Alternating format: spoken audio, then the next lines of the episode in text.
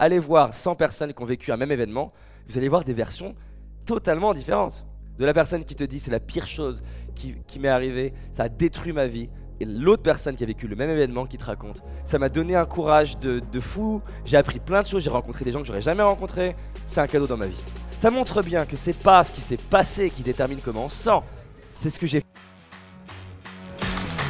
Je crois qu'il sommeille en nous un potentiel plus grand que l'on imagine, et que le révéler n'est qu'une question d'entraînement. C'est pourquoi je vais à la rencontre des personnes qui réussissent, entrepreneurs, artistes, sportifs de haut niveau, pour décortiquer comment ils font et partager ce que j'apprends avec vous. Car mon but est qu'ensemble, on aille réaliser nos rêves. Je m'appelle David Laroche et voici mon podcast.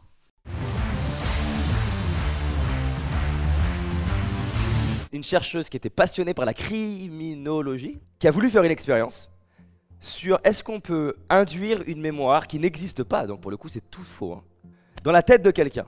Et est-ce que cette mémoire pourrait influencer comment elle se sent? Dans un sens comme dans l'autre. Donc comment ils font? Ils vont voir la personne, ils s'intéressent à sa vie, ils collectent des éléments sur sa vie, voilà, j'allais à l'école à tel âge. Une fois qu'ils ont ça, ils vont commencer à faire venir deux trois personnes qui disent ah putain mais moi aussi j'étais dans la même école que toi et qui décrivent suffisamment précisément une réalité qui ressemble à la tienne, un souvenir qui ressemble au tien, mais qui vont commencer à rajouter des éléments. Tiens, tu te rappelles euh, la bicyclette rouge? Ah Non, c'est vrai. Et avec la répétition, tu vas commencer à la voir, la bicyclette, et même commencer à penser que c'est ton souvenir. Et c'est le phénomène qu'on vit tous avec les photos d'enfance. On ne sait plus, est-ce que je m'en souviens ou est-ce que j'ai vu la photo? Et donc si on te montre des photos qui n'ont jamais existé, tu te mets à avoir le souvenir d'un souvenir qui n'a jamais existé. On dit, tiens, tu te rappelles? Et on peut aller plus loin, on peut dire, tu te rappelles quand le professeur t'a humilié devant tout le monde? Non, je m'en souviens pas. Bah rappelle-toi, tu étais en classe et je te décris quelque chose qui te dit quelque chose. Et où là, tu te mets à dire, putain, mais ouais, c'est vrai. Et on va te construire une histoire. Ce qui est intéressant, c'est que là, pour le coup, on sait que c'est tout faux. À votre avis, est-ce que ça influence l'énergie de la personne dans sa journée, le lendemain et après? Bien sûr, dans les deux sens. Ça montre bien que c'est pas ce qui s'est passé qui détermine comment on se sent. C'est ce que j'ai perçu et le sens que je lui donne. Et j'ai le choix de me raconter que cet événement douloureux est l'explication de pourquoi je suis pas heureux, et ça tient la route, ou j'ai le choix de trouver une autre version.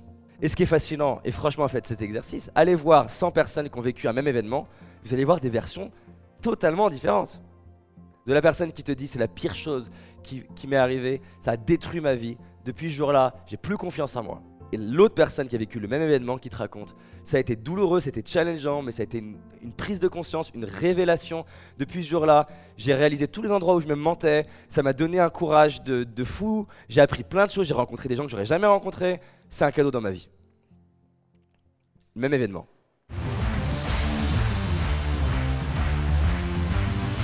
Dans toutes les études qui ont été faites sur les différents états internes, à quel point elles favorisent ta capacité à épargner, ta capacité à être impactant, ta capacité à être résilient. Ils ont fait des études sur des personnes qui ont vécu le World Trade Center, guerre du Vietnam, des vrais cas difficiles. Sur plus de 300 études, ils montrent que la gratitude, c'est un facteur prédictible de performance, de bien-être, qualité de sommeil, régulation du système sanguin, qui se rendent compte que les couples qui expriment plus facilement de la gratitude l'un pour l'autre, et même envers eux-mêmes, tiennent plus longtemps, sentent mieux, s'expriment mieux, que les managers qui sont capables d'avoir de la gratitude pour leurs équipes, embarquent plus facilement leurs équipes. Je vous l'ai fait en version courte, c'est un truc de malade, le nombre d'études qu'il y a sur le pouvoir de la gratitude. Au moment où la personne connecte à de la gratitude, qu'on va définir du coup ensemble, la gratitude n'est pas ce truc de ah oui, oui je vois deux trois cadeaux. La gratitude n'est pas pardonner. La gratitude n'est pas juste j'accepte. Le vrai espace de gratitude. Quand vraiment tu es à 10 sur 10 de gratitude par rapport à un événement ou une situation, si on te posait la question, est-ce que tu enlèverais l'événement de ta vie? La réponse est je sais pas. Voire non. S'il reste ne serait-ce qu'une petite partie de toi de ouais mais ça aurait été quand même mieux que je ne sois pas licencié, ça aurait été quand même mieux, X ou Y, c'est que potentiellement, on a changé le ratio d'ingratitude-gratitude, on s'approche, on n'a pas atteint la symétrie. Le moment où tu n'es pas dans la pensée positive, qui veut te faire ne pas voir tout ce qu'elle n'est pas, on est dans une pensée qui est complète. C'est-à-dire j'arrive à voir les choses de manière objective. Et c'est quoi l'idée d'objectivité? C'est vraiment cette idée de je vois les deux côtés de la pièce. Ce que je gagne, ce que je perds, ce qui est agréable, ce qui est désagréable. J'arrive à voir qu'effectivement, Avoir été trompé, ça a été difficile, ça a été un challenge, je l'ai mal vécu. Ça, on n'est pas en train de nier la douleur. On n'est pas dans le déni de la douleur. On n'est pas dans nier le fait que quelqu'un qui puisse être licencié en souffre. On n'est pas en train de nier que quelqu'un qui a vécu un viol en souffre. Pas du tout. Et donc cette partie-là de l'histoire, on ne va pas la toucher. Par contre, ce qu'on ne remarque pas souvent, c'est les répercussions d'un événement difficile et toutes les choses qui se créent grâce à cet événement, et je précise bien le mot grâce à cet événement, qui ne se seraient pas créées sans ça. Et l'être humain, comment on fait pour souffrir? C'est que on vit un événement. Cet événement, il nous fait changer plein de choses. On va potentiellement rencontrer d'autres types de personnes, se former différemment, se poser d'autres questions. Et on dissocie l'événement et sa douleur de toutes les choses qu'on a créées grâce à ça. Exemple, la personne met l'événement dans une boîte de douleur, mais ne voit pas comment cet événement lui a appris sur, lui-même, a changé la dynamique relationnelle avec les autres enfants, a appris des choses à ses enfants, l'a forcé à peut-être s'intéresser à comment elle fonctionnait, lui a permis de rencontrer des amis qu'elle n'aurait jamais eu avant, lui a fait s'intéresser peut-être au yoga. Et quand tu vas vraiment loin, tu te rends compte à quel point cet événement challengeant, tu continues le trait, il t'amène à des rencontres qui ont beaucoup de valeur pour toi, des apprentissages qui ont beaucoup de valeur pour toi, des forces qui ont beaucoup de valeur pour toi, et à quel point ça contribue à ta vie. On n'est pas en train de dire qu'il n'y a pas eu un challenge. On est en train de voir l'autre côté de la pièce. Pendant longtemps, l'humanité ne faisait pas de lien entre avoir un enfant et un rapport sexuel. Vous allez dire, ils sont débiles. Mais regardez, tu te balades dans la savane. Tu croises une personne avec qui t'as couplé. Mais on t'a jamais expliqué le principe d'être enceinte, ni du fonctionnement. Il faut comprendre un truc. Déjà, est-ce que tout rapport sexuel implique forcément une grossesse? Non, donc c'est pas à chaque fois. Donc toi, tu t'es fait plaisir et tu vis ta vie. Neuf mois plus tard, mais sauf qu'il savait du temps quand même quand t'as pas expliqué le truc, t'as quelqu'un qui tombe enceinte. Et pour arriver à relier les deux points, en disant il y a un lien entre ce que j'ai fait il y a 9 mois, qui a duré 7 minutes, et le fait que cette personne soit enceinte, entre-temps elle a vécu tellement de choses qui pourraient expliquer, que ça nous paraît hyper fou d'imaginer ça. Mais pendant longtemps, l'humanité ne faisait aucun lien entre rapport sexuel et, et le fait d'être enceinte. C'était un truc divin, parce que j'avais pas d'explication. Aujourd'hui, ça te paraît basique, tu connectes les deux points. Mais du même ordre, l'être humain, il fait ça. Il vit un événement difficile.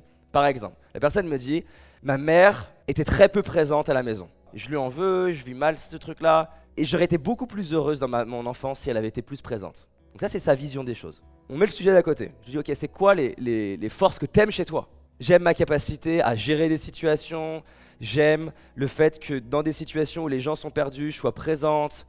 J'aime ma capacité à rester calme. Mais exactement comme cet être humain qui fait pas le rapport entre avoir eu un rapport sexuel et le fait qu'il y ait un enfant, elle fait pas de rapport entre le fait que s'il n'y avait pas cette enfance-là, elle développait pas ses forces. Et vu que je dissocie les événements, je dis ah oui, j'ai de la gratitude pour ça, et ça c'est chiant. Mais ce que je comprends pas, c'est que si j'enlève ça, j'enlève ça. Hein. Et c'est au moment, et vraiment en termes de, de neurosciences, c'est au moment où tu es capable de connecter les deux points et voir qu'ils sont inséparables que tu vraiment à la gratitude. Tant qu'il y a une petite partie de toi qui est en mode Ouais, mais ça aurait été mieux sans, c'est que tu vois pas tout ce qui s'est créé dans ta vie grâce à ça. Maintenant, vous allez avoir l'amidale qui va essayer de revenir dans Oui, mais non, moi c'est différent, David ne connaît pas mon histoire, non, mais moi c'est pas pareil. Juste pour vous rassurer, des gens qui m'ont dit Moi c'est pas pareil, c'est la majorité. Et toutes ces personnes-là, on les a amenées avec les coachs ou moi jusqu'à se rendre compte, bah en fait c'est beaucoup plus beau que j'imaginais.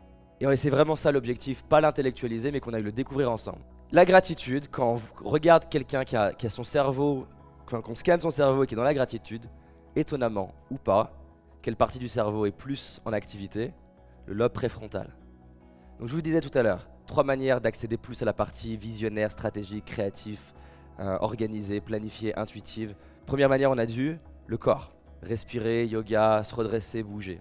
Ça marche tout le temps. Deuxième manière, être capable de justement transcender la perception qu'il y a un danger.